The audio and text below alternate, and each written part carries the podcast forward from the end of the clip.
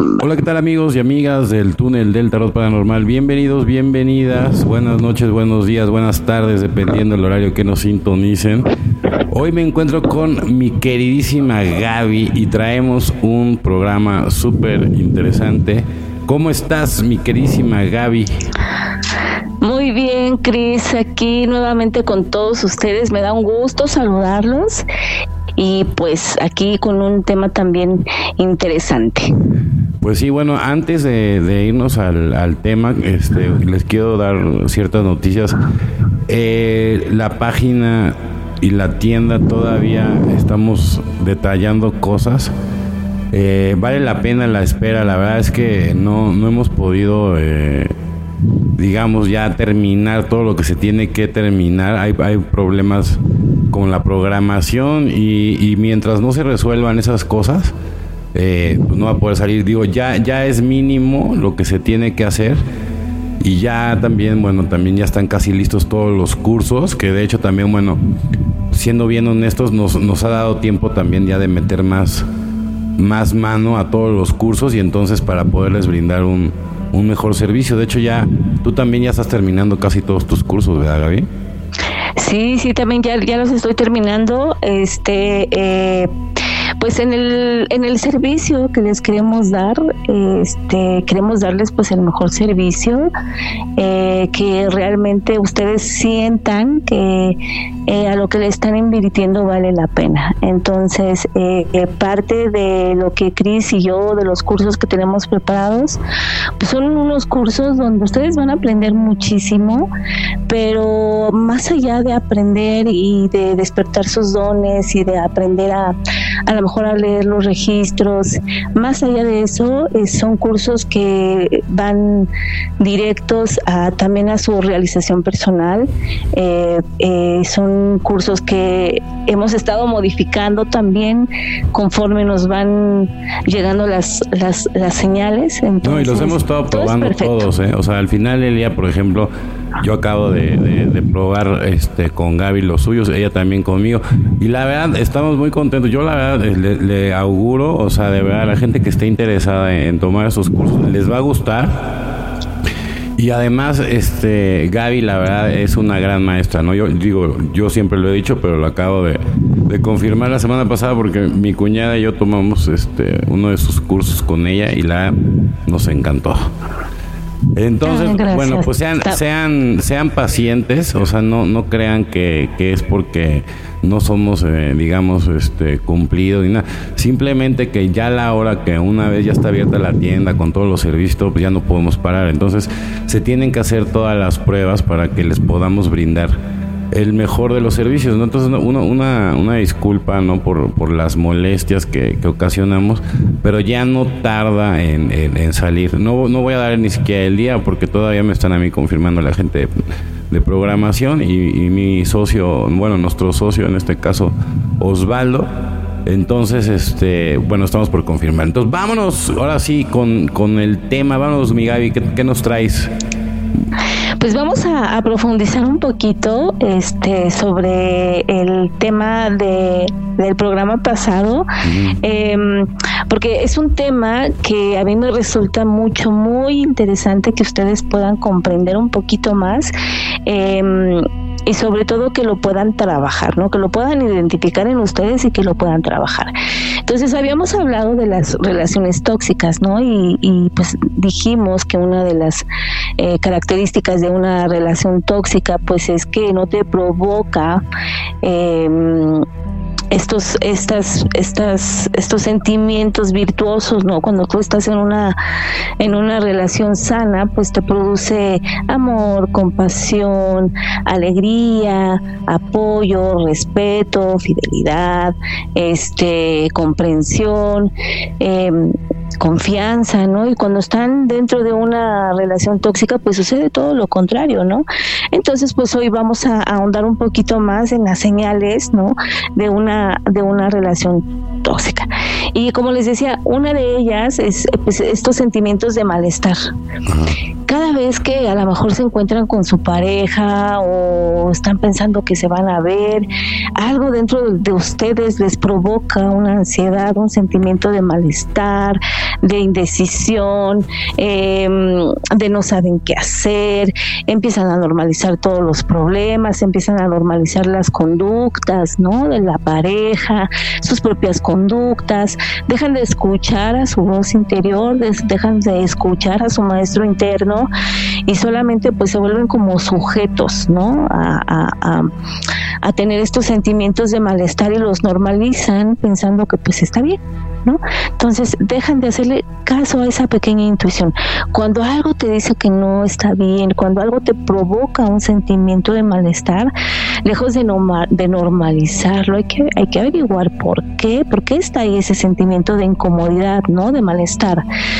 Otra de las eh, situaciones pues es la dependencia emocional las personas dependientes no conciben la vida sin la pareja. La pareja es su vida, se convierte en una extensión de ellos, es su pierna, su brazo, su todo, ¿no? Entonces, cuando se, eh, cuando la, la, pareja em, pues eh, deja de estar a lo mejor tan al pendiente, empiezan a sentir estos sentimientos de abandono, de ausencia, de peligro y empiezan a ser celosos, controladores, empiezan a querer controlar, observar, vigilar a la pareja.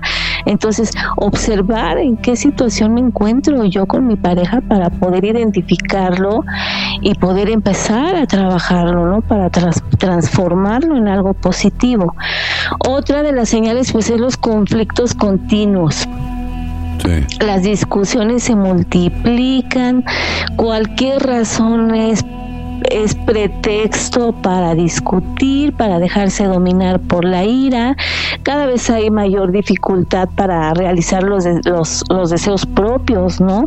Eh, los conflictos se convierten como en una parte primordial de la, de la relación y la pareja no lo sabe, no se da cuenta, empiezan a caer en este, en este círculo vicioso, ¿no? Donde ambos se torturan física, emocional, este sexualmente, ¿no?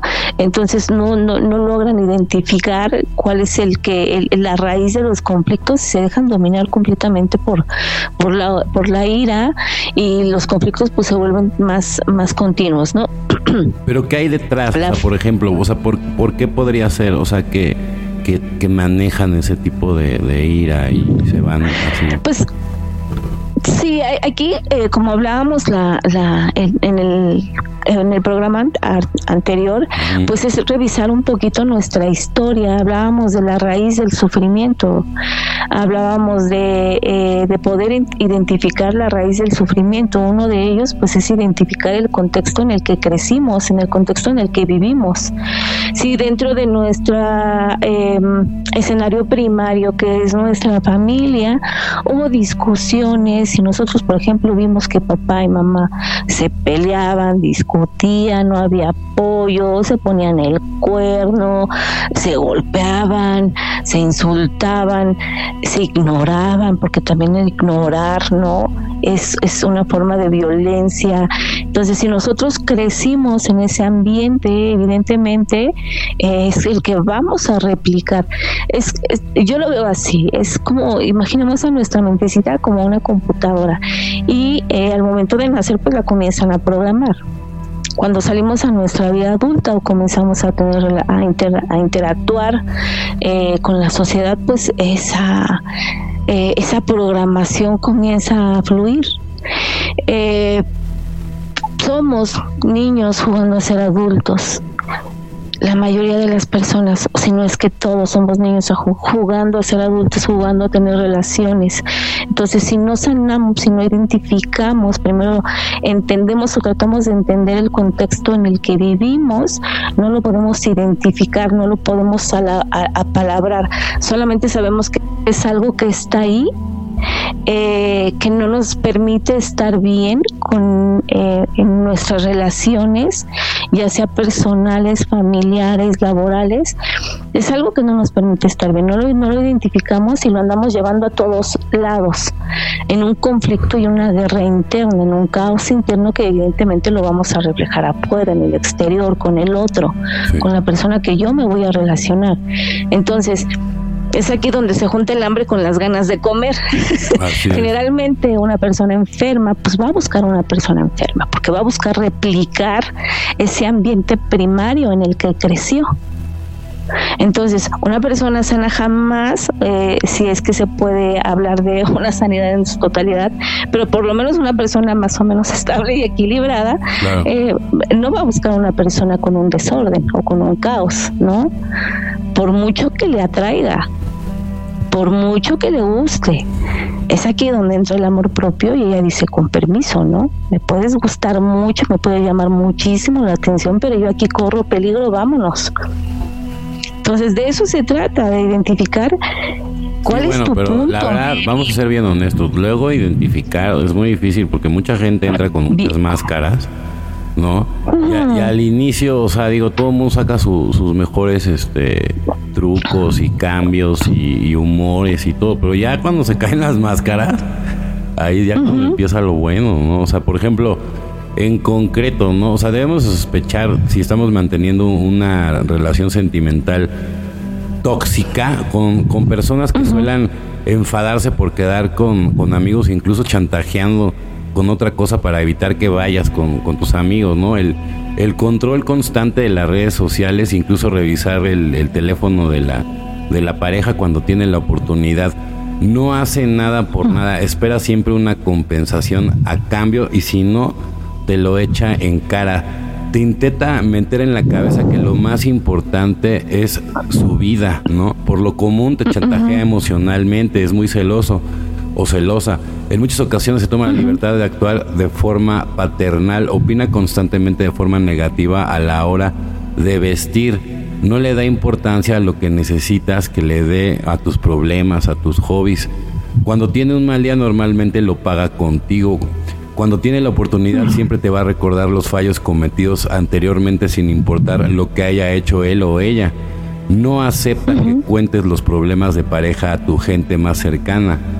Evita comentar según para que no se enfade, te trata con poco respeto. Normalmente se hace la víctima y no es consciente de la gravedad de la situación de los abusos que está permitiendo y convirtiendo poco a poco dichas actuaciones en algo rutinario. como es? El amor es ciego. Mm. El amor es ciego. El amor es ciego, sordo y mudo. Así. Realmente, ¿no?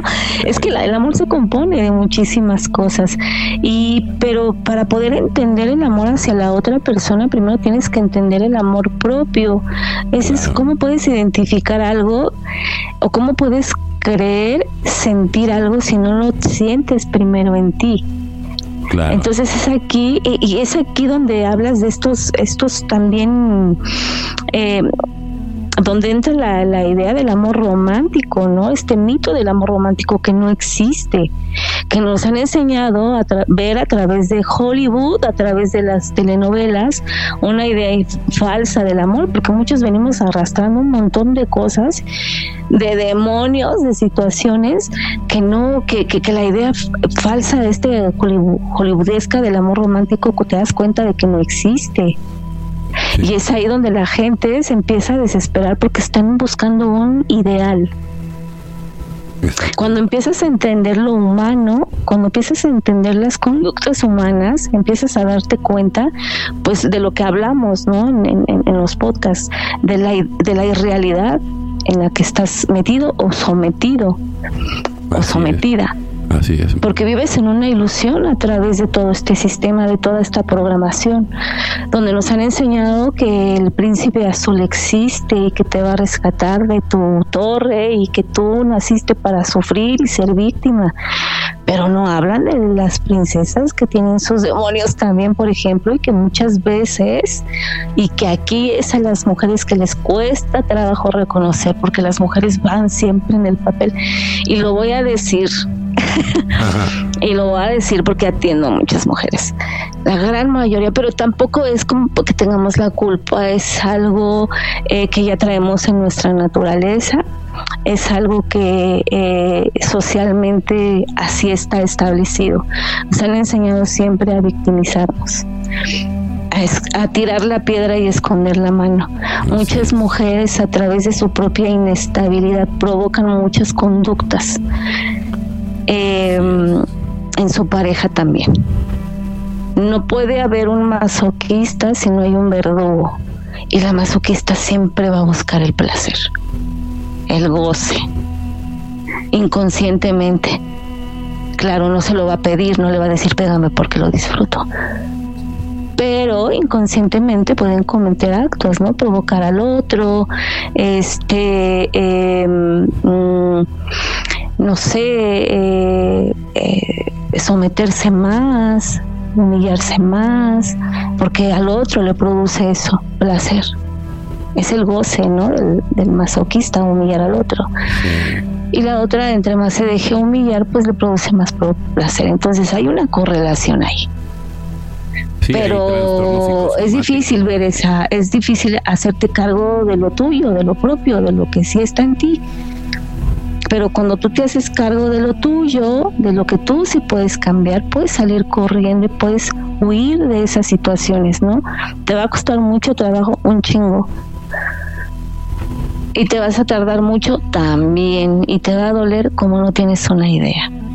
Porque te vas a empezar a quitar estas máscaras y cuando te quitas estas máscaras es como si te quitaras todo lo pinche innecesario que no le hace bien a tu vida pero hace falta voluntad para quitarte eso, para tener la fuerza y decir no, porque me pregunto, es, lo que te digo, me preguntan mucho, es que cómo le hago, no, es que no, y vuelvo a lo mismo, no hay técnicas, es como si la gente siguiera esperando un manual, una pastilla, paso A, paso B, paso, y no lo hay es primero tus esfuerzos diarios. Si ya identificaste que te tienes que ir y no puedes, empieza a trabajar en tu voluntad con esfuerzos pequeños todos los días para que ejercites la voluntad y llegado el momento con una planificación, porque yo entiendo que a lo mejor no se tiene el dinero, a lo mejor no tienes a dónde como alguna vez me pasó a mí y, tienes que esperarte y a la vez te sientes como en un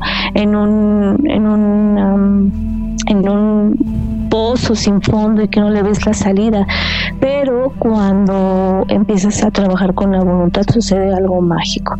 Empiezas a darte cuenta que puedes hacer las cosas y empiezas a despertar ese poder interno dentro de ti para que puedas realizar y eh, enfocarte en lo que sí te va a producir un placer, no momentáneo, pero sí un placer que va a ser más duradero, porque te vas a enseñar a ordenarte, te vas a enseñar a tomar decisiones, te vas a enseñar a poner límites, eh, o sea, en fin, vas a crecer como persona, pero la gente le huye a eso, prefieren estar en su zona de confort. Y dejándole, ah, es que ahora voy aquí a que, mm, que me hagan una limpiecita, ah, es que ahora voy aquí a que me hagan esto, ah, es que ahora voy aquí a que me hagan otro, no, ah, y precisamente pues esos cursos que vamos a dar, pues hablamos mucho de esto. Así es. Hablamos mucho de esto, mi Cris. Algunas de las características comunes que hacen que las parejas involucradas en una relación tóxica no le puedan poner fin es, por ejemplo, teniendo la esperanza de que algo cambie, ¿no? El sentimiento de esperanza es positivo en numerosos contextos, pero llevado al extremo puede resultar poco saludable. Es decir, cuando vivimos un amor tóxico, la persona vive a la espera de que el otro cambie por arte de magia, ¿no? Otra sería los estereotipos románticos. Vivimos en una cultura de romanticismo de gran parte por las películas y medias naranjas y telerisa y todo lo que les hemos dicho. La soledad puede percibirse como un desengaño frente a la dependencia emocional que está en la base del vínculo insano, ¿no? Otra podría ser el miedo, miedo a la soledad, miedo al que dirán los demás, miedo a la propia fragilidad emocional, al temor al cambio, pueden influir en permanecer en relaciones insanas, la baja autoestima, ¿no? Una de las consecuencias principales de las relaciones tóxicas es que el amor propio queda completamente debilitado y por eso también influye a la hora de tomar decisiones, chantajes, ¿no? Una de las características principales de las relaciones tóxicas son los patrones emocionales que se establecen entre los miembros, el victimismo, el control, la manipulación. Los chantajes emocionales cortan la libertad de la víctima y le impiden tomar decisiones saludables. ¿Cómo ves, mi queridísima Oye, el victimismo está cabrón, ¿eh? O sea, el victimismo está cabrón y si no lo identifican no se van a salir de ese jamás porque es un círculo que te atrapa bien fácil. La sí, la conmiseración, ¿no? o sea, el, el, siempre sentirte la víctima y como si tú no hubieras hecho nada, ¿no? Entonces, yo por ejemplo, ¿no? Hoy estaba escuchando este unas brujas sanadoras según este influencers y andaban diciendo que, que, ellas eran pura luz, ¿no? Yo, yo, yo, cuando, o sea, ¿cómo puedes decir eso si realmente eres alguien que se supone que manejas esas artes? O sea, y no hablar de la oscuridad, ¿no? O sea, que tú también eres oscuridad, que también reconoces esa parte oscura que hay en ti, que, que obviamente puedes controlar, pero que, que sabes que existe, no la puedes evadir sale y solamente trabajando no esas sombras y trabajando no esas en esas noches oscuras del alma no que al final del día tú te las llevas.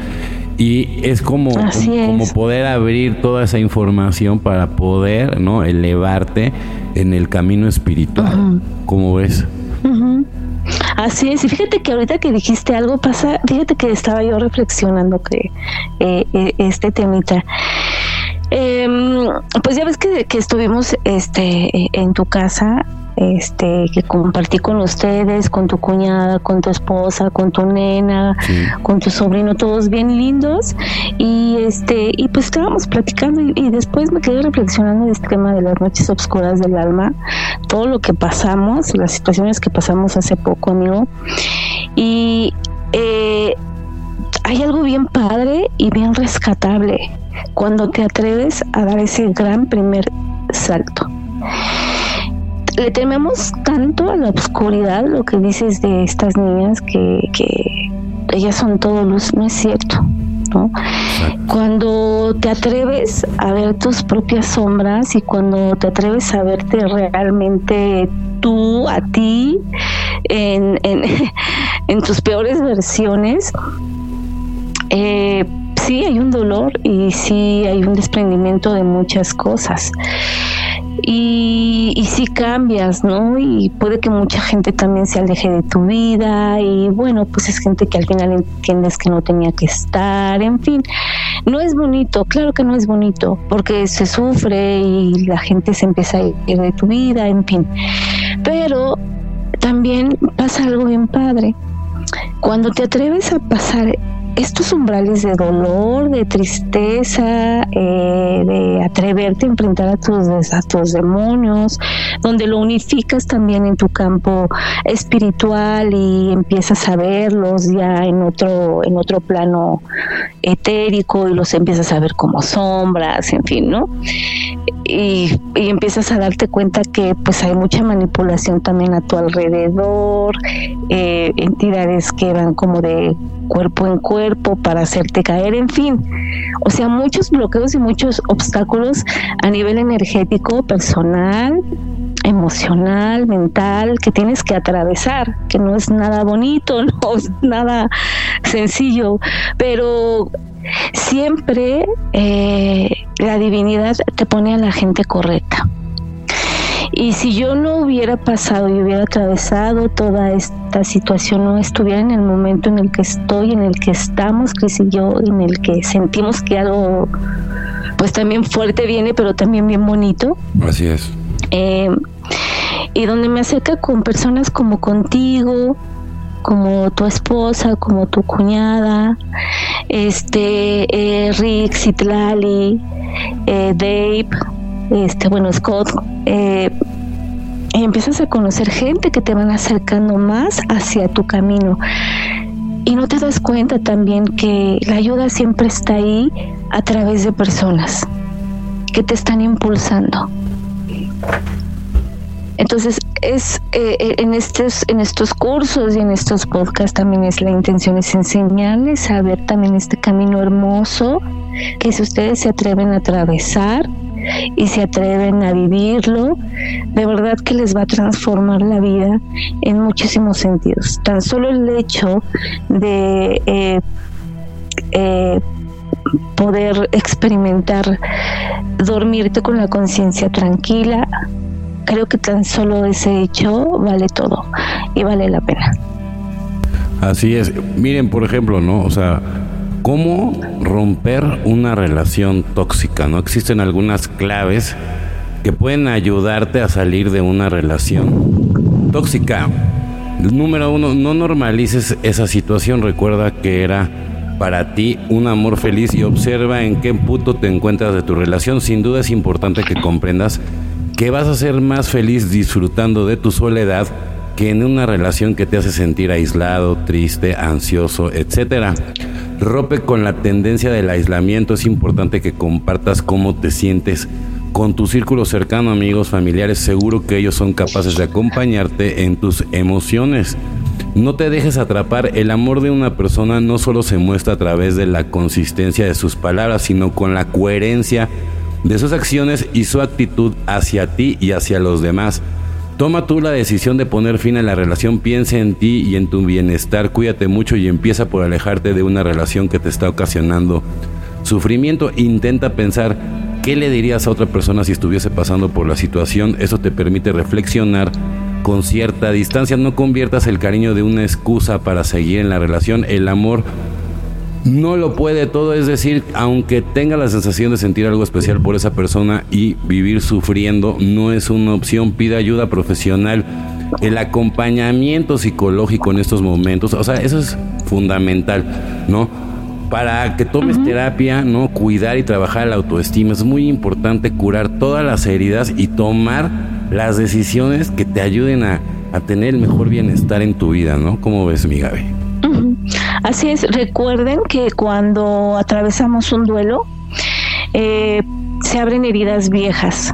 Entonces sí es importante eh, acudir a terapia o, platicar, o si no tienen las posibilidades, hoy en día pues pueden encontrar mucho material, este, pero no dejen de, buscar tener un muro de contención eh, para que ustedes se puedan sentir sostenidos, porque cuando, em, como les digo, a veces es mucho lo que uno se siente porque experimentan muchas emociones al mismo tiempo y todas muy fuertes, ¿no? Con muchísima intensidad y van variando, ¿no? Algún día te vas a sentir eh, triste, otro día te vas a sentir enojado, otro día vas, te vas a sentir indiferente, en fin, ¿no? Este, eh, entonces sí es necesario que puedan eh, buscar una ayuda una escucha para que puedan tener ese modo de contención y puedan procesar y transitar el duelo de una manera adecuada y sana. Y también, por ejemplo, eh, pues pues las relaciones eh, saludables o sanas, por así, por así decirlo, se construyen eh, sobre una comunicación sana, con, con respeto, con confianza, este, en una relación ambos se sienten valorados, ambos se sienten respetados y vistos ambos respetan los límites, ¿no? Que los límites, eh, como hemos visto, pueden ser físicos, emocionales, también incluso sexuales. Em, en una relación saludable, perdón, cada uno de los miembros de, de, la pareja respeta los objetivos de la otra, no intentan cambiarlos, modificarlos, este, los respetan, impulsan al otro a crecer, este, lo valoran. Entonces, todo esto es importante identificarlo porque no solamente sucede pues en el ámbito de pareja, como les decía también en el ámbito de la familia, del trabajo. Entonces, aquí la clave es identificarse a ustedes mismos, ¿no? Entonces, si por ahí tengo conflictos con la familia, con compañeros de trabajo siempre, entonces, ¿qué está pasando, no? Revisar, empezar empezarme a revisar para que eh, pueda tener una buena relación, una relación saludable y no esperarme a tener la relación, ¿no? Y empezar a hacer un desmadre de tanto que uno trae. Entonces, también nosotros aprender y empezar a conocer nuestras propias señales empezar a identificarnos antes de, porque la mayoría primero entra a la relación y ahí a ver qué Dios pasa, qué Dios dice, ¿no? Y ya cuando pasa el tiempo ya se traen un cagadero enorme porque ya los dos están bien enfermitos. Entonces antes de, si yo empiezo a identificar que siempre tengo problemas con compañeros de trabajo, que soy inestable, que tengo problemas de ira, en fin, empezar a revisarme y empezar a cuestionarme. Por ejemplo, eh, otro, eh, otra de las eh, claves también pues, es aprender a tener una comunicación sana. La comunicación es clave. Si yo no entiendo el lenguaje de mi pareja, jamás me voy a comunicar con él.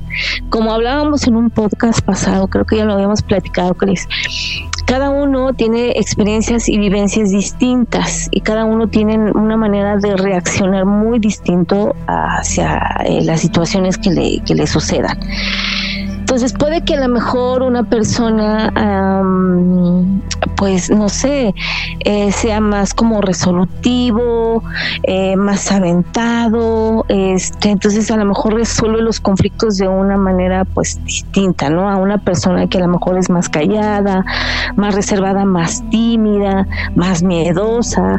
Entonces, si uno se comunica desde el miedo, desde la timidez, este, jamás va a reaccionar jamás va a entender el lenguaje de la otra persona, que a lo mejor se comunica de una manera como más violenta o más directa, este, de, ese tipo de personas que no tienen como pelos en la lengua y que te dicen las cosas así como van, ¿no? Y que a veces lastiman.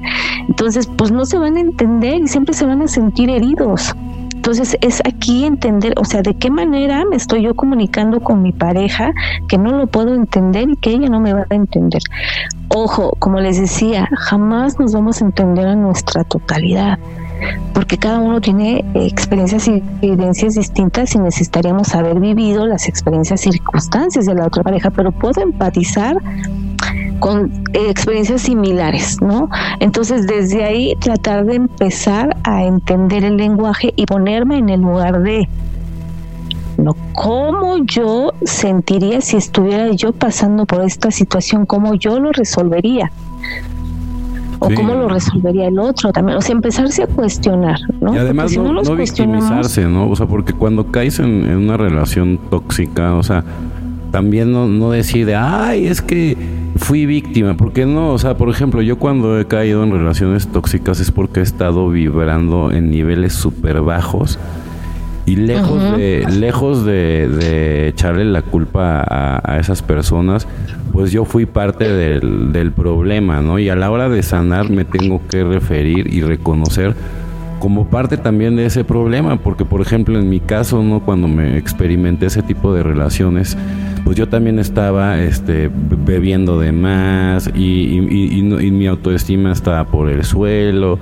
Realmente estaba yo prácticamente sobreviviendo, porque eso no, sé, no, no era vivir, ¿no? Porque me estaba inclusive yo consumiendo por, por el mismo alcohol, me andaban consumiendo los espíritus. Entonces, si, si te das cuenta realmente del, del meollo, digo, no digo que todo el mundo este, este, viva lo mismo y nada, nada más que yo estoy hablando en base a mi experiencia, ¿no?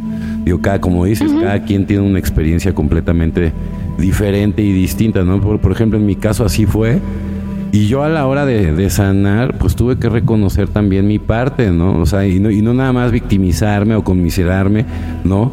Por ejemplo, en mi caso, a mí me intentaron asesinar dos veces, ¿no? Entonces, o sea, no, no es un proceso fácil y aún así reconozco no toda la parte de, culpa que yo tuve por llegar a una relación así, ¿no? Con una persona que pues evidentemente estaba enferma y que se dedicaba a rescatar personas con ciertas características, las cuales yo cumplía, pues para, para, pues porque así son, o sea, se agarran gente con ciertas características y es gente que generalmente, aparte de que, pues tiene el corazón ahí medio raro. Es, es, gente muy inteligente y muy manipuladora también, muy egoísta, muy, pues, eh, ególatra, ¿no? Muy cañón. y, bueno, o sea, ya digo, nos podríamos ir con un diagnóstico más alto, pero bueno, que son capaces de hacer cualquier cosa. Digo, en mi caso, tengo suerte de, de, estar vivo. ¿no? Pero de contarlo. Ajá, y además, o sea, yo, yo le contaba el, otro día a Gaby que, que cuando me pasó en una de estas relaciones, este, yo todavía tardé en reaccionar, ¿no? O sea, yo todavía según, o sea, digo, me da pena contarlo, pero yo decía que, que todavía tenía sentimientos por esta persona. Aún así todo lo que me había hecho, ¿no? O sea, y ese es el, investigué tanto y me quedé tan preocupado que ese es el famosísimo síndrome de Estocolmo, ¿no? Que, Ay, qué fuerte está ese síndrome. no, fue, o sea, fue un tema, ¿no? Obviamente, pues terminé tomando terapia y al final, digo, obviamente, yo eh, pedí ayuda y gracias a Dios, ¿no? Pues a la hora de sanar, pues uno se da cuenta también de, la parte de responsabilidad con la que también tiene que cargar uno, ¿no? Y solamente así, ¿no? Pues puedes ya aprender a reconocer, por ejemplo, ya, por ejemplo, en mi caso, fue muy, muy duro el aprendizaje, muy caro me salió el aprendizaje, pero pues bueno, a eso ya me permite ahora reconocer ese tipo de, de relaciones, ¿no? ¿Cómo ves? y que, y, que y que tomaste la decisión de hacerlo, ¿no? La valentía y la decisión de hacerlo. Sí, es que luego no es fácil. Eh. platicarlo. Es que luego no es fácil. Eh. Y, te, y te digo una cosa, por ejemplo, no a la hora, por ejemplo, que yo fui a interponer las, las denuncias y todo, la, las mismas señoritas que estaban ahí me decían que qué valiente y todo, que por qué no, me dicen, no crea que nada más las mujeres, y también hay muchos hombres maltratados que ni siquiera se atreven a hablar, ¿no? Entonces, hablamos de, digo, obviamente, ¿no? Supongo que es más grande el, nivel, ¿no? De, mujeres maltratadas, pero recordemos que, bueno, también hay hombres que, que pueden pasar por por cosas eh, idénticas, ¿no? O, hasta peores, ¿no? Entonces, digo, no son competencias, ¿no? Nada más que se sepa que en los dos casos se da, ¿no? Es que, pues digo, eh, la violencia es, no tiene género y eh, también yo me he enterado de unos casos donde las mujeres de verdad son completamente violentas. Em, recuerdo el, caso, este no lo atendí yo, pero me lo, cuéntanos, me lo platicaron más, más, más, menos. pues era un señor que vivía sometido no solamente por la esposa, sino tenía cinco hijos, sino también vivía sometido por los hijos. Lo trataban mal, lo humillaban.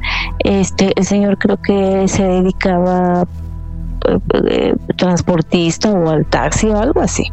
Este, pero me, platicaban que era un señor que me, me, decían, tú lo veías, Gaby, y era un señor apagado, gris, eh, como la, eh, eh, la corporalidad habla muchísimo. Decían que siempre estaba como encorvado, como si se estuviera escondiendo. Muy delgado él, encorvado, como chupado, este, y el cuerpo es increíble cómo empieza a tomar así. Yo creo que así se sentía el Señor por dentro, ¿no? Completamente ignorado, sometido, humillado, pero creo que hasta le pegaban los hijos. Entonces sí, ya, digo, a mí me tocó ver una vez una pelea de un hijo que le que golpeó a su papá. Pues ya traen ahí hay unos temas ahí ya bien fuertes. Estábamos en una en una cena y yo estaba comiendo bien a gusto porque habían hecho unos camarones al ajillo bien ricos.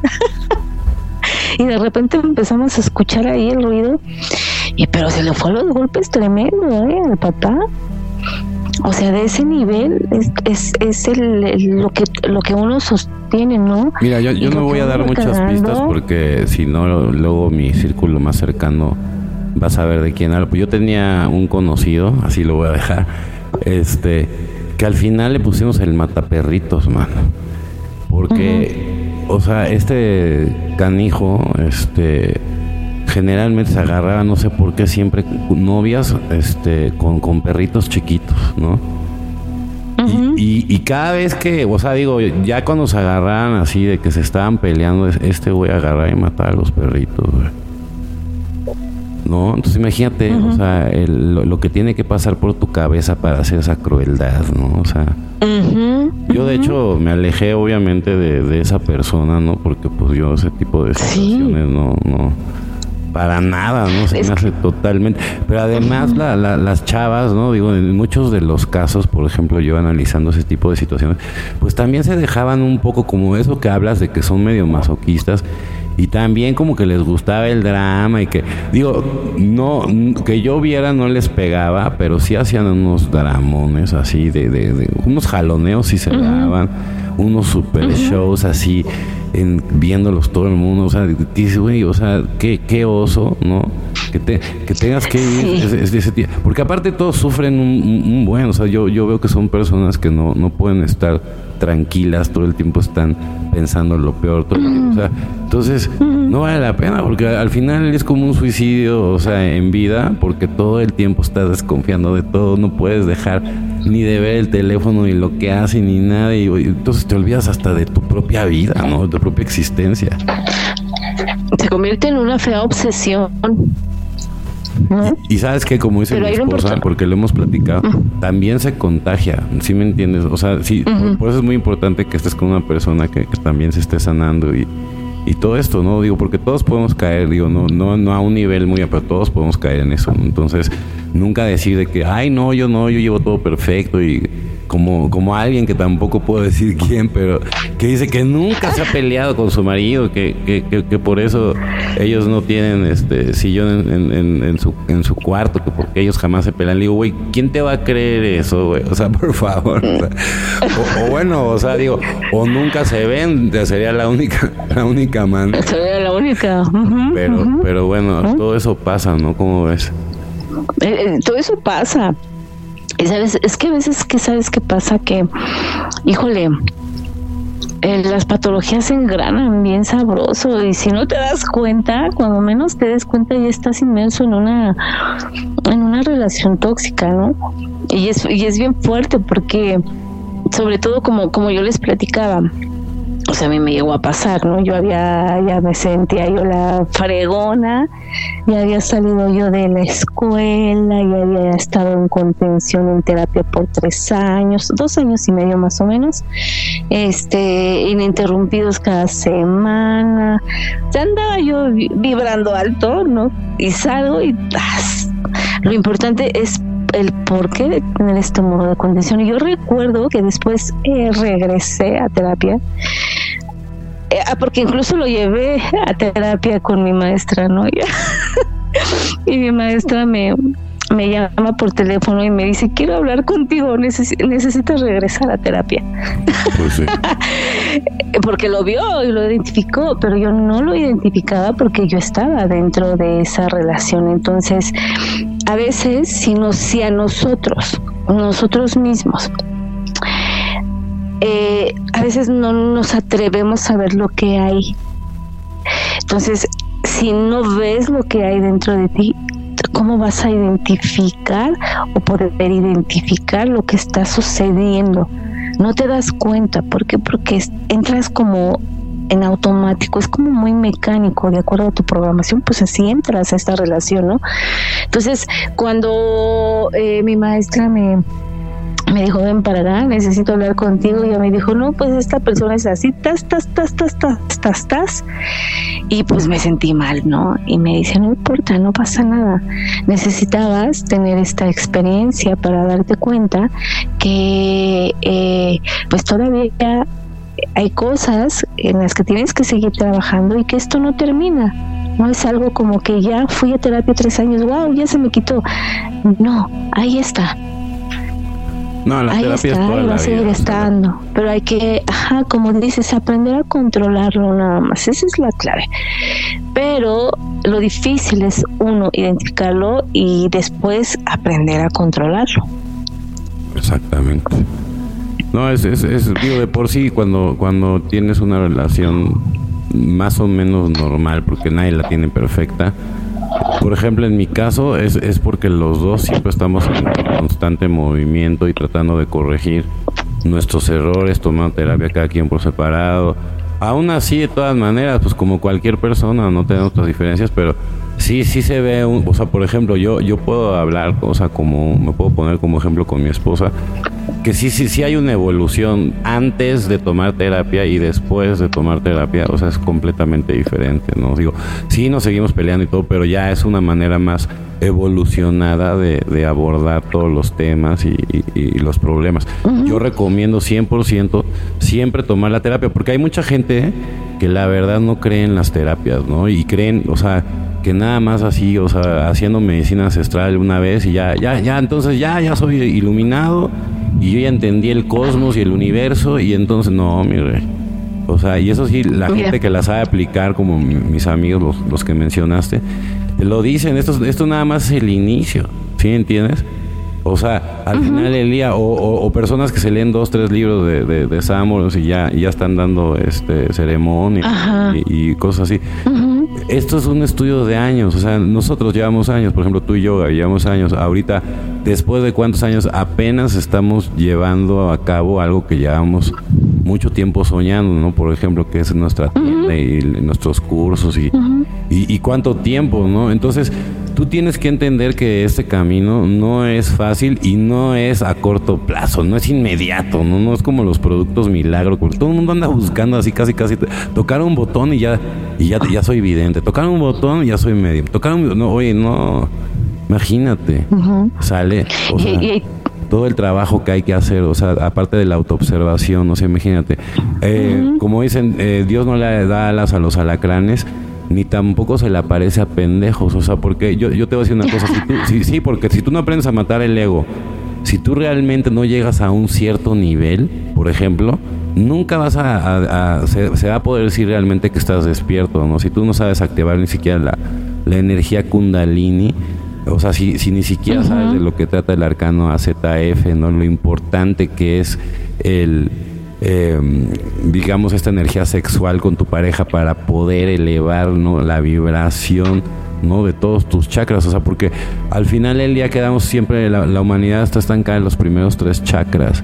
Y, ahí es donde realmente se, se, meten todas las entidades. Entonces, de entrada, ¿no? O sea, por eso es que tienes que tomar nuestros cursos porque les vamos a enseñar a elevar toda su frecuencia, ¿no? y su campo vibracional, pero también hay que hacer una limpieza profunda, ¿no? Y parte de esa, de esa limpieza profunda, o sea, no nada más es cortes de los energéticos y todo ese tipo de situación, no, también, o sea, hay que desprogramar la mente, ¿no? Que es muy importante, ¿cómo ves mi queridísima Gaby? Sí, sí, sí. Y, también aparte no solamente este de los cursos, o sea, van a aprender un montón de cosas y van a salir, este, de verdad que van a salir con un gran sabor de boca y van a salir eh, si los aplican bien como debe de ser, este, eh, con un gran aprendizaje y una transformación, pero también si no están interesados en los cursos, también a través de las terapias que vamos a tener, em, pues los vamos a, canalizar dentro de la red eh, de expertos que tenemos, los vamos a canalizar adecuadamente con la persona.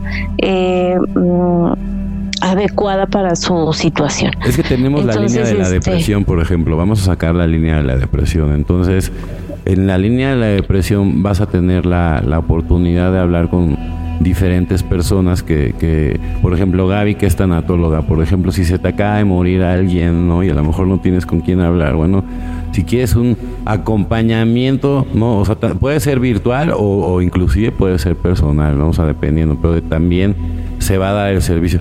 Tenemos también con, con, este, especialistas, en específico psicólogas, ¿no?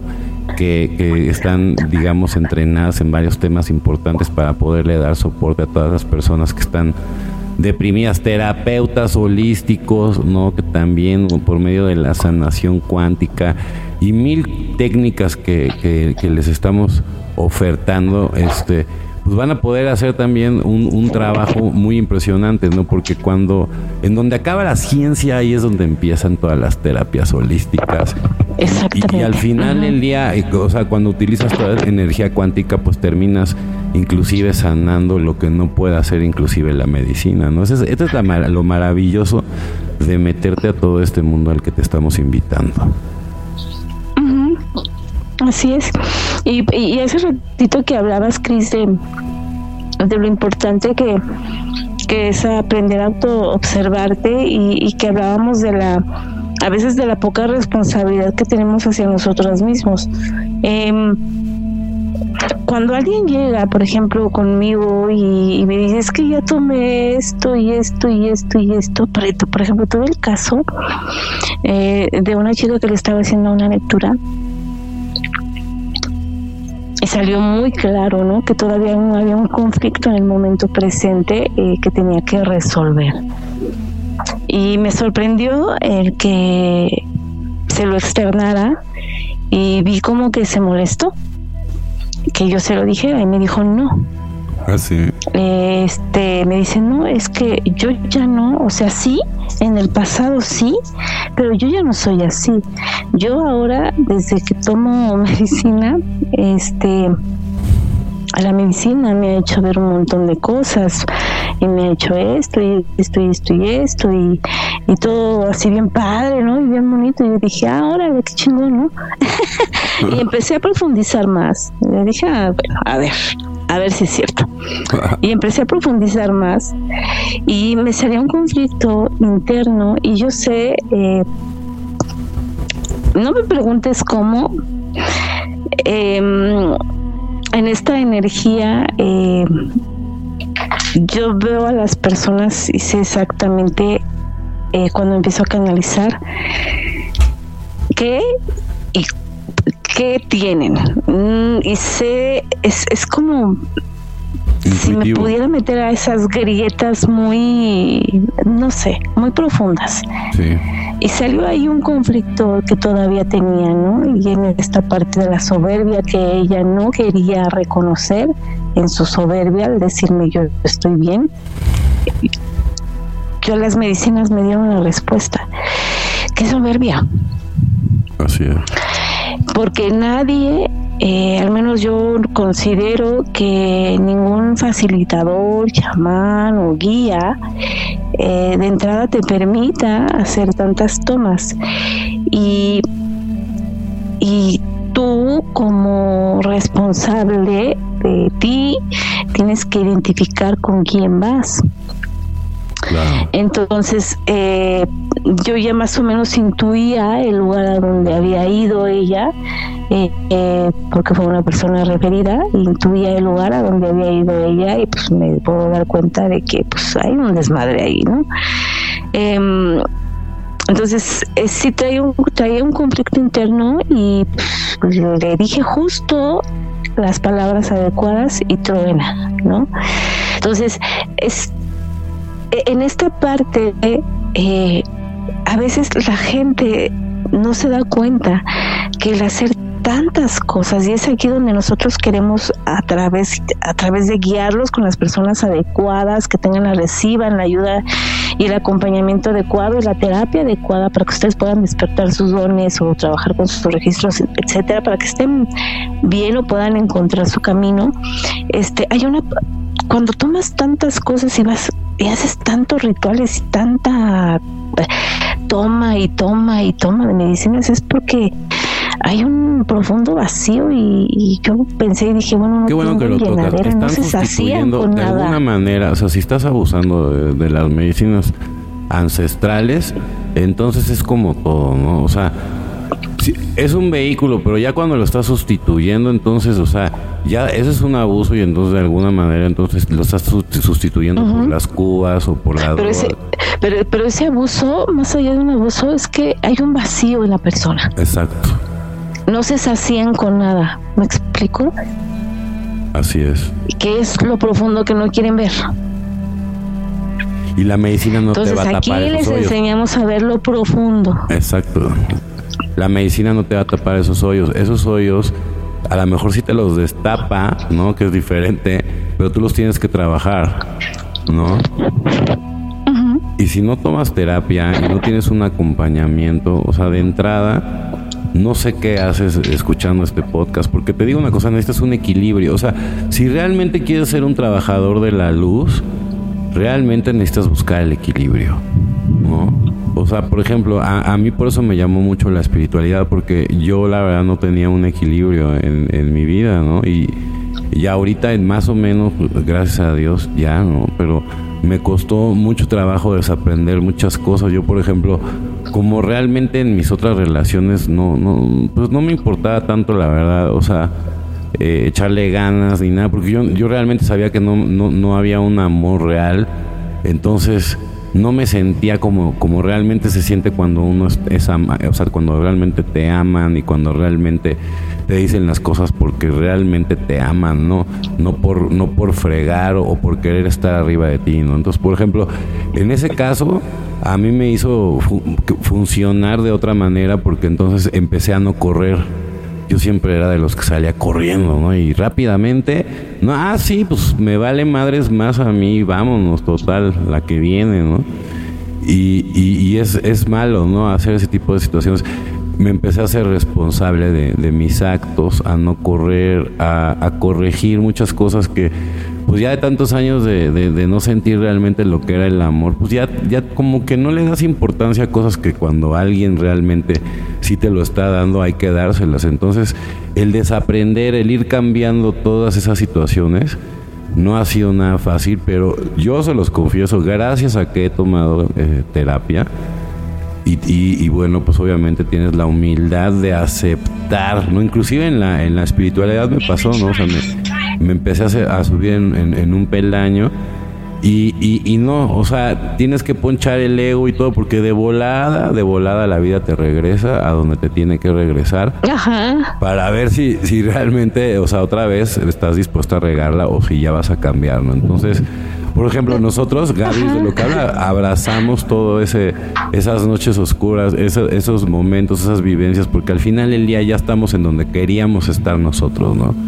Pero bueno, la vida no es fácil, ¿no? O sea, digo, al final del día, yo también como le digo a, mi, a mi cuñis y, a mi esposa, de todas maneras estuvo bien porque teníamos que vivir todos estos procesos, ¿no? O sea, al final del día hay que, hay que agradecer todo lo que, lo que llega a tu vida. Sí, todos esos, esos, esos procesos y esas vivencias, ¿no? Y pues, eh, como, como te decía, fíjate que cuando entras en, en, estos procesos, o sea, justo lo que, lo que dices, ¿no? Tú lograste encontrar a, a tu esposa en este camino eh, que a lo mejor no lo transitan de alguna manera tan juntos en el sentido de que este a ti te apasionan más unas cosas ahí a otras y así, ¿no? Pero está el amor que se han sabido tener y está, está es, es lo que dices los dos están tomando terapia y uno está jalando al otro. Eso es acompañamiento, es entender el otro, es procurar al otro yo, antes pensaba que si la persona no, no tenía, por ejemplo, esos mismos gustos y todo el tema, que entonces no jalaría. Pero no, o sea, al final el día, mira, es como el respeto, A mí ella me deja ser, ¿no? Entonces, está bien, porque al final el día uno también tiene sus límites, montó sus límites, que está bien, porque también está bien montar sus límites, pero también digo, no, no te está coartando la libertad, ¿no? Entonces al final el día... te deja ser. Exacto. Entonces eso se agradece y también uno tiene que aprender a que, a que esos límites que de repente se ponen dentro de las relaciones están bien, o sea, y está bien tener ese respeto, pero cuando realmente es recíproco, porque cuando uno u otra va, cambiando, va cargando la relación, ahí es ya cuando todo empieza a irse al carajo. Es que es pesado y es cansado.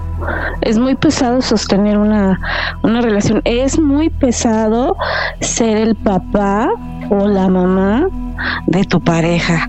Así es es bien pesado. Entonces, fíjate que la gran mayoría de las personas, digo, perdón, de las parejas que yo atiendo, tienen ese conflicto.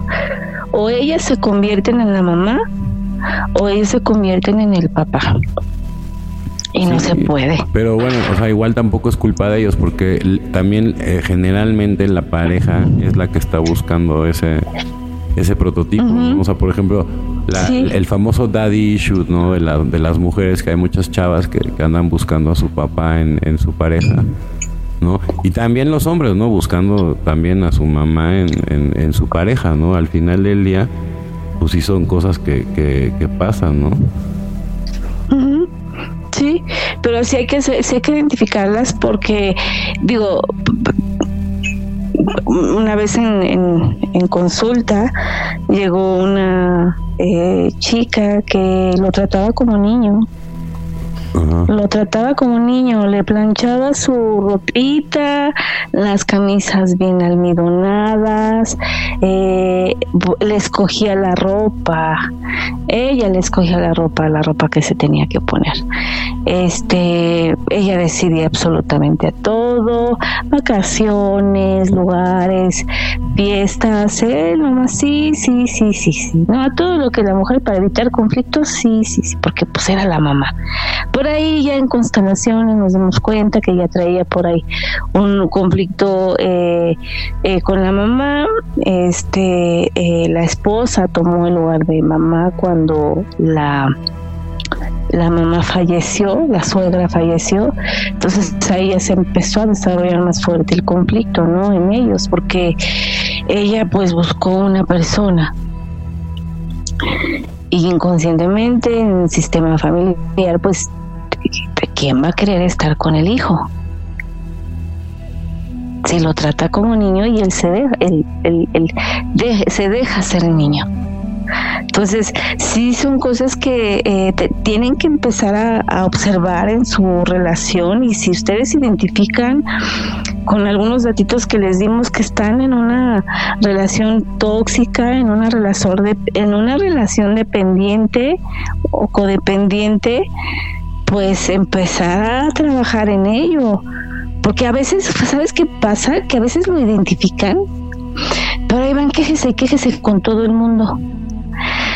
Con las amigas, con la mamá, con el papá, eh, con las vecinas, son de esas personas que apenas se les dice, hola, ¿cómo estás? Y ya te están contando lo que le hizo el marido o lo que le hizo la mujer, pero no lo resuelven. Así es. O sea, ese es el problema. Saben, a veces saben que no están bien y que hay conflictos porque simple y sencillamente no se sienten bien, no se sienten apoyados, queridos, amados, valorados,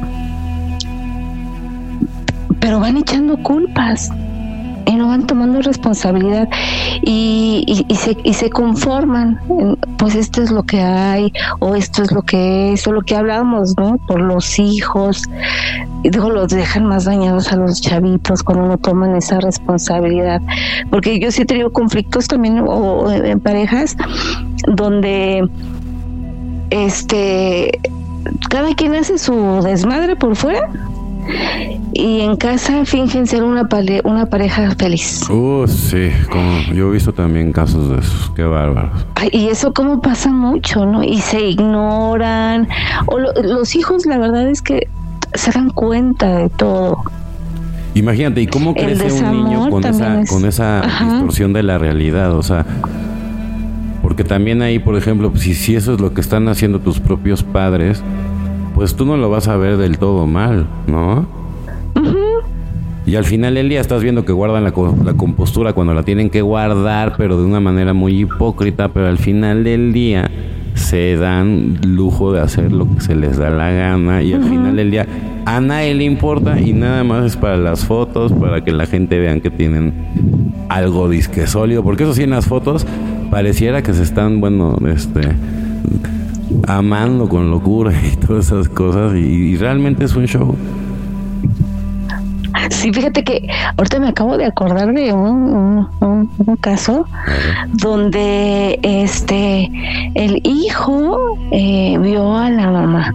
El papá creo que se fue, los dejó, los abandonó y la señora pues se hizo cargo de su hijo y este pues todo muy bien, muy eh, la señora muy eh, trabajadora, él tenía a su mamá hasta lo más arriba, ¿no? En lo alto. Y cuando un día pues vio a su mamá con el vecino, no, se le cayó la mamá.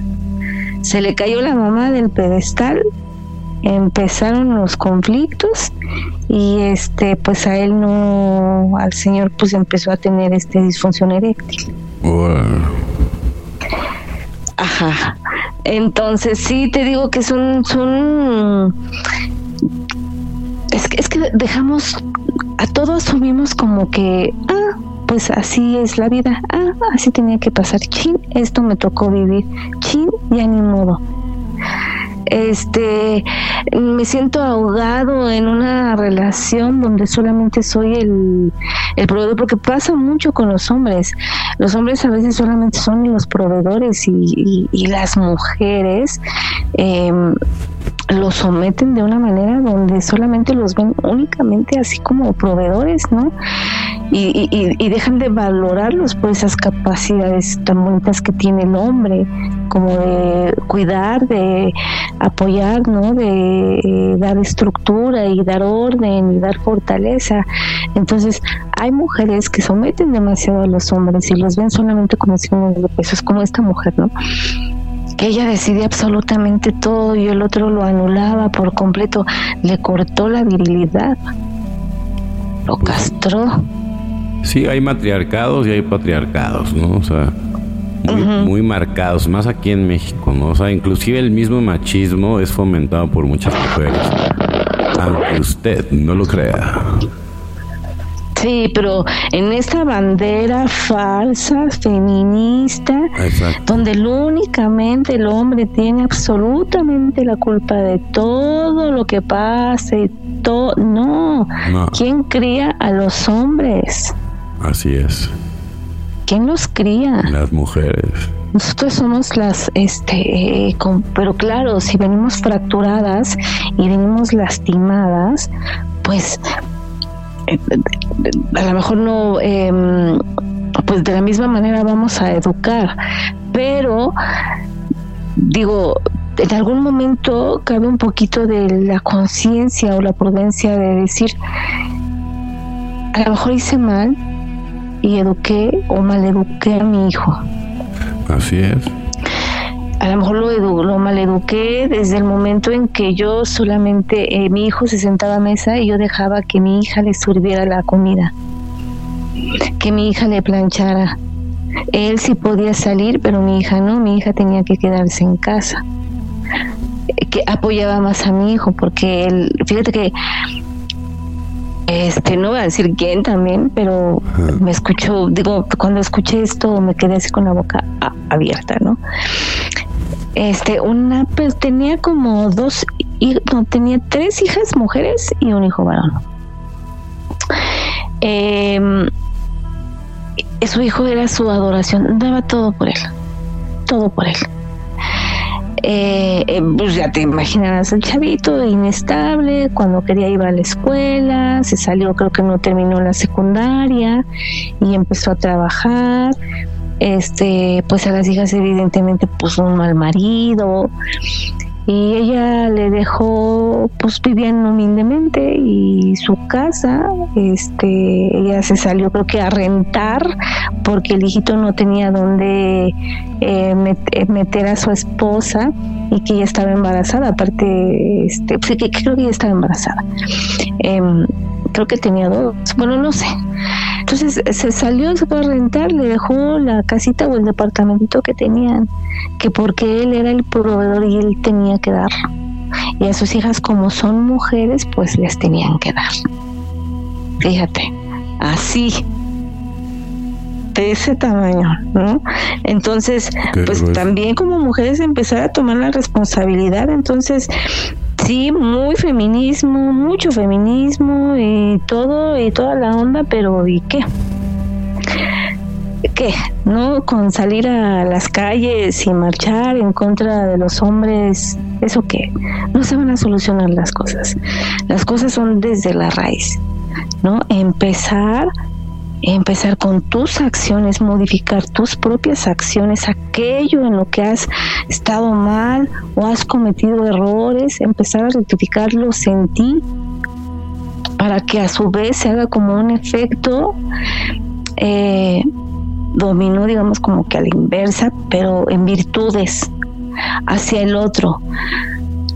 Si tú empiezas a tratarte bien a ti, empiezas a identificar el amor en ti, empiezas a respetarte tanto a ti que respetas al otro, pero no te entrometes en su en su aprendizaje.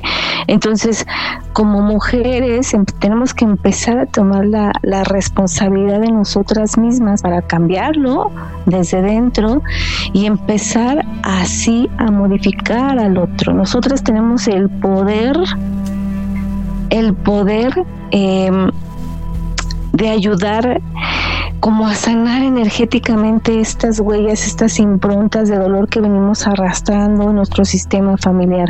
Entonces, si yo quiero de verdad cambiar algo, tengo que empezar a cambiar por mí, tengo que empezar a, a tratar bien al otro con justicia, con igualdad, hay hombres maravillosos, no todos los hombres son malos, hay hombres que son maravillosos y que son hermosos y que ayudan y que creen en su pareja. Entonces, no todo es malo. Dejemos de ver al otro, al hombre, como un enemigo y empecemos a trabajar juntos. Más bien dejemos de juzgar, de juzgar, o sea, de juzgar. ¿Quiénes somos para juzgar? O sea, obviamente a mí también me falla mucho, o sea, el emitir los juicios luego nos mete en situaciones muy incómodas que nosotros mismos somos las, los que la generamos, ¿no? Entonces, ahí está un grado de inconsciencia, por ejemplo, ¿no? Que se hace presente en, en, esa tercera dimensión. Sí, es que sabes que, que cuando tú estás vibrando en una, como decías, en una dimensión baja, eh, conectas con una, ¿cómo te diré? Eh, es conectas como con una conciencia externa eh, colectiva y todos estamos vibrando en esa conciencia externa colectiva y con eso vamos a vibrar. Entonces, en esa conciencia externa que yo siento, o yo lo interpreto así de esta manera cuando he tenido la oportunidad de eh, de hacer meditaciones y de conectar, si veo como una, ¿cómo te diré? Es como una... Es como un nivel aquí mismo eh, si lo pudiéramos poner así, es como un nivel aquí mismo donde depende de la frecuencia en el que tú estés, haz de cuenta que, vas a tener un, una entidad, un arconte, un egregor, un parásito, una larva, o un ángel, o un arcángel, o una hadita, o un, duende, ¿no? Es, es con el que vas a conectar. Entonces, si tú estás en una eh, infradimensión con emociones de infradimensión, pues evidentemente vas a conectar con parejas de esa infradimensión. No vas a conectar con algo del, alto astral, si lo vemos así, ¿no? Es lo mismo cuando les decimos trabajen en su cuerpo, trabajen en su, en su, energía, limpien su energía, porque arriba en el astral van a conectar, pues es lo mismo aquí lo que tengas adentro es con lo que vas a conectar con las personas, con las parejas, con tus amigos. Lo que hablábamos, ¿te acuerdas de hace unos, eh, al principio, los primeros capítulos del podcast que hablábamos del país psicológico? Sí. ¿Te acuerdas? Pues ah, que, se, que se echen una vueltecita. Ah, ese, ¿verdad? está, buenísimo ese, podcast. Ese del país psicológico, pues sí es cierto. No, hombre, está revelador, está muy revelador. Menciónales un ejemplo de los que mencionaste. Por ejemplo, el, país psicológico es así como tenemos, eh, vivimos en, en, una casa y en una colonia y en un país, pues así también dentro de nosotros tenemos un país, una colonia y una casa. Entonces, tienes que observar a los lugares que frecuentas, porque digamos que los pensamientos serían como esos lugares que frecuentas, las emociones serían como esos amigos con los que frecuentas. Entonces, si tú te empiezas a, ver que, que vas mucho a lugares peligrosos. Entonces es porque te gusta el peligro que hay dentro de ti que te llama la atención de buscar el peligro. Si te juntas a lo mejor con gente que, que consume, eh, con gente que es violenta, pues es porque dentro de ti hay violencia, hay algo que te llama dentro, hay algo que te llama la atención de esa violencia. Entonces, eso se trata del país psicológico, ¿no? Tienes que identificar en ti los lugares que tú visitas dentro de ti, pero los tienes que relacionar con el exterior, por ejemplo, bares, conciertos, qué tipo de música te gusta, cuál es este el tipo de gente con la que te llevas, cómo son. Entonces, de eso es porque hay algo dentro de ti que te llama la atención, con la que estás conectando con la que tienes esa misma frecuencia. Entonces desde ahí puedes empezar a identificar, ¿no? A lo mejor dices, no, pues yo me voy cada ocho días a un bar y me pongo unas guarapetas de aquellas. O sea, ¿qué escondes? ¿no? ¿Qué hay en ese bar? ¿Cómo es ese bar? ¿Es de mala muerte? Pues es un, un bar ahí más o menos. O sea, empezar a ver todos estos detallitos en ti. Muy importante y sobre todo, o sea, yo yo lo que a lo que las invito o los invito es a que no se queden estancados. ¿Cuánta gente nada más por miedo al cambio o por no quererse salir de su zona de confort, pues dicen, pues ya, ya para qué buscarle, ya, o sea, me aguanto total, ya, o sea, pero ¿cómo? O sea, ¿dónde está el amor propio, no? O sea, mucha gente también igual por conveniencia, ¿no? Que dice, no, pues es que yo al final del día, si me muevo de aquí, no sé ni siquiera qué voy a hacer. Y no, eh, o sea, todos, tanto hombres como mujeres, todos tenemos posibilidades de volver a empezar de cero, ¿no? La vida no se acaba, ¿no? Y siempre, o sea, es, es mejor de verdad, de verdad, si es por salud mental, si es por que realmente le quieres dar una mejor vida a tus hijos, está bien, ¿no? O sea, y, y, por eso es muy importante apoyarse, ¿no? De, de, de especialistas porque también, o sea, si tú crees que vas a ir cargando por la vida con todo y que tú sabes todo y que tienes controlado todo y que tú ya todo lo sabes, ese es el primer síntoma de que estás enfermo, ¿no? Que tú puedes con todo, o sea, al contrario, tienes, que saber pedir ayuda, ¿no? Para que realmente podamos, o sea, bueno, no nosotros, digo, en este caso si, si es con nosotros, pero con cualquier terapeuta, con cualquier especialista en el tema, pues obviamente tienes que ser sincero, ¿no? Lo más importante es la honestidad, porque si, si nada más llegas como para tratar de cubrir ciertos aspectos, pero no eres sincero, nunca se va a poder llegar al problema desde la raíz. Sí, o sea, pues ser sincero contigo mismo. Ser sincero, o sea, tú no te puedes engañar, ¿no? Y es feo, es feo estarte engañando. Es feo que tú vivas atrapado como... Eh, como en tu propia mentira. Pues y hace poco me decía una pacientita, es que siento como si mi cuerpo eh, empezó a tener muchísimos problemas de salud. Ella es una persona que se contiene todo y se traga todo, absolutamente todo. Es de las que dicen sí a todo y es, todo está bien. Y le preguntas, ¿cómo todo, todo bien? Sí, todo bien, no pasa nada. No, no pasa nada. y y este y me dice es que tengo muchas enfermedades y quiero ver qué onda y y pues ya empezó a soltar y a soltar y a soltar y a soltar porque son años no de que vienen de que vienen contenidos. Entonces ya no contengan más eh, parte del viaje eh, que estamos todos haciendo aquí al estar en este planeta, en esta tierra, pues parte del viaje es aprender a conocerte, parte, parte del viaje es vivir, es disfrutar, es ah, entenderte nada más en lo más simple, en lo más cotidiano. Eh, tenerte paciencia, amarte y, y y cuando contienes tanto, tu cuerpo empieza a reflejarlo y, empieza, y vienen las enfermedades. Entonces, puede que tú sientas que te engañas, pero tu espíritu siempre se va a manifestar de una u otra manera.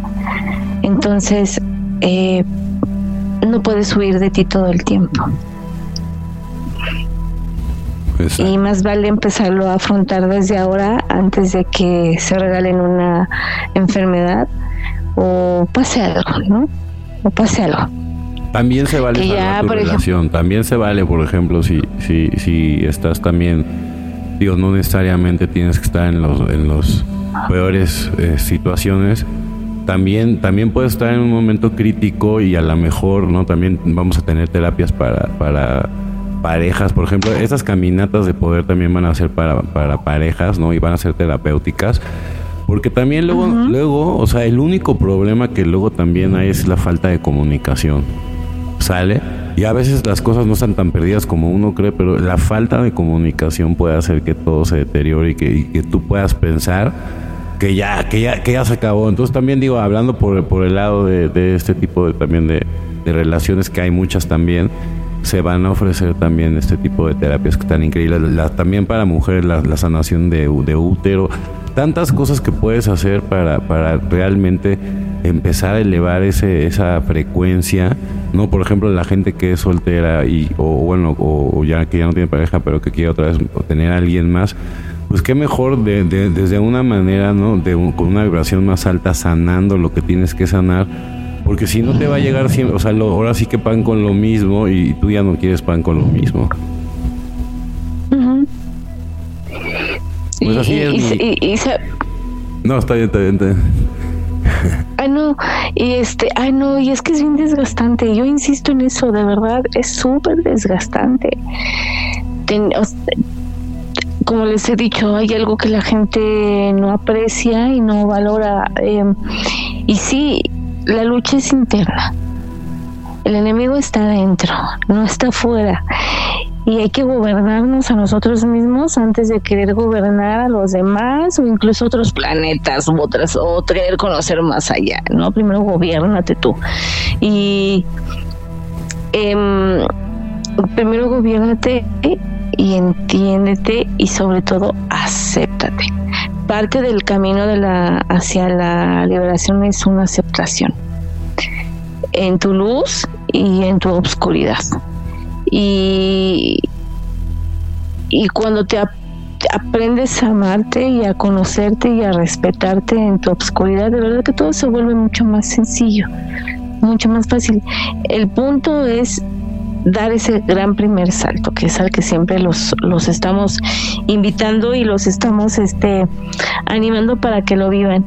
Y bueno, en una relación también hay momentos en los que pues evidentemente va a haber desacuerdos, este, pero en una relación sana, eh, cuando hay desacuerdos o hay una discusión, llegan a un entendimiento este claro este hay hay un hay una escucha honesta hay un hay un valor para querer cambiarlo o querer modificarlo.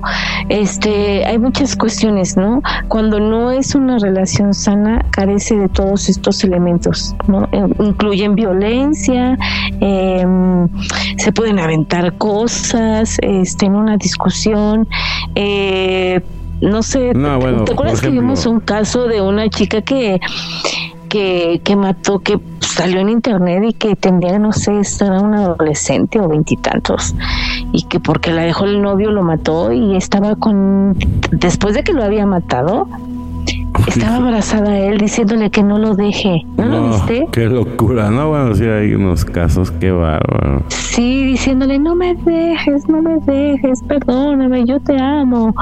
Entonces, a esos niveles. No, bueno, yo te voy a contar el caso de, de, un amigo que le pasó. Y, y, y bueno, era una relación súper tóxica, pero bueno, también había involucrado droga y, y esta chava siempre amenazaba con, con matarse, ¿no?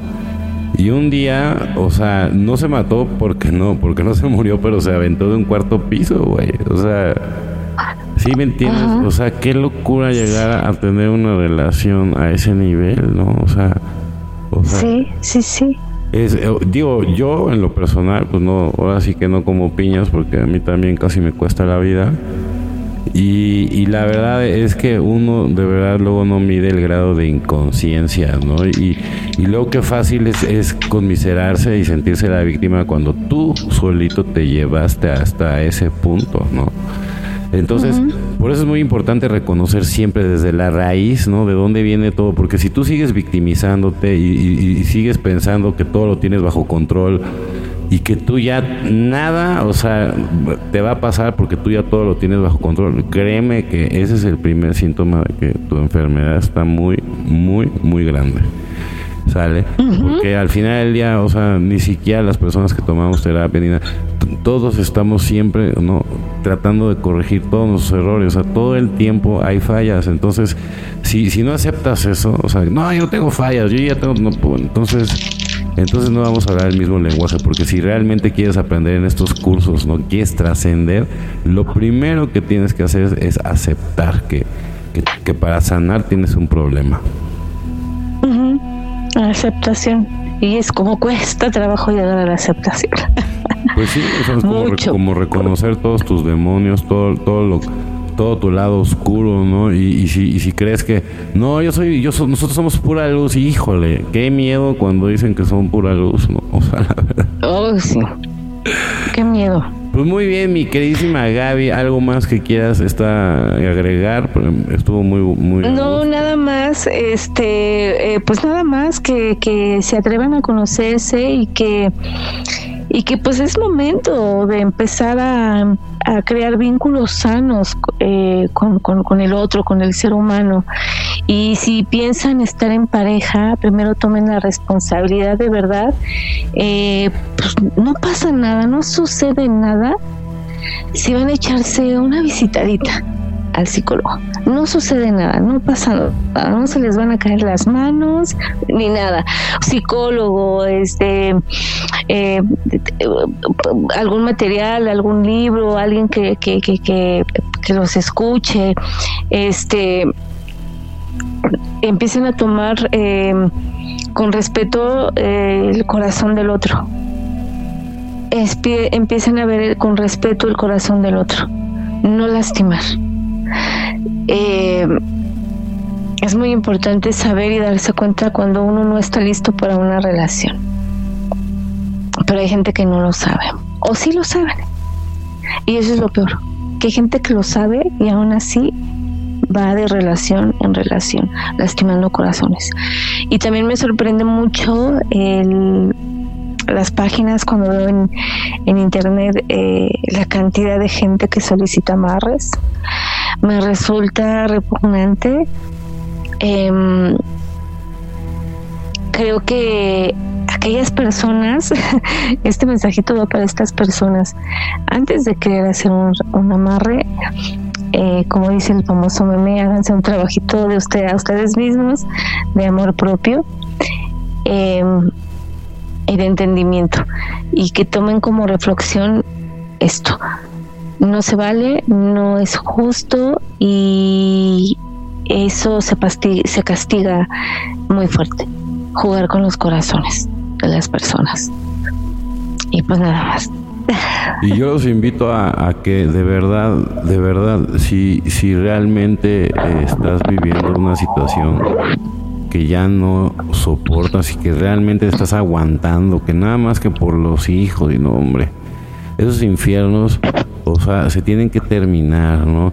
Y si se necesita tener, ¿no? Muchos ovarios o muchos, ya saben que, para terminar ese tipo de, amenaza, porque al final el día, o sea, te va consumiendo. Y muchas veces, ya cuando, cuando digamos, se, quieren dar cuenta, ya están muertos, ¿no? Porque también, también pasa que si hay gente que mata, hay gente que prefiere ver muertas a las personas que, verlas con alguien más, ¿no? Entonces, si no paras ese tren, en algún momento, ¿no? O sea, si bien te va, vas a sobrevivir, si, si mal te va, pues no vas a pasar de ahí. Entonces, es muy importante, por eso nosotros la línea de, de la depresión y de la ansiedad, ¿no? Y también va a ser una línea para ayudar a cualquier persona que, que necesite ese tipo de apoyo, ¿no? Ese tipo de apoyo Luego no sabemos pedir ayuda, ¿no? Entonces, por ejemplo, aquí como que les vamos a tratar de, ayudar a facilitar todo eso. Y muchísimas gracias, Gaby. Me, me gustó muchísimo el programa el día de hoy. gracias a ti, un saludo a todos. Dime. No, que Dios te bendiga, digo. Gracias, amigo. También que Dios te bendiga. Te quiero mucho. Y pues estén ustedes pendientes que ya falta bien, bien, bien poquito para las sorpresas que tenemos. Así es. Pues muchísimas gracias. Están escuchando el túnel del tarot paranormal por Electro Alien Radio. Hasta la próxima. Bye. Chao.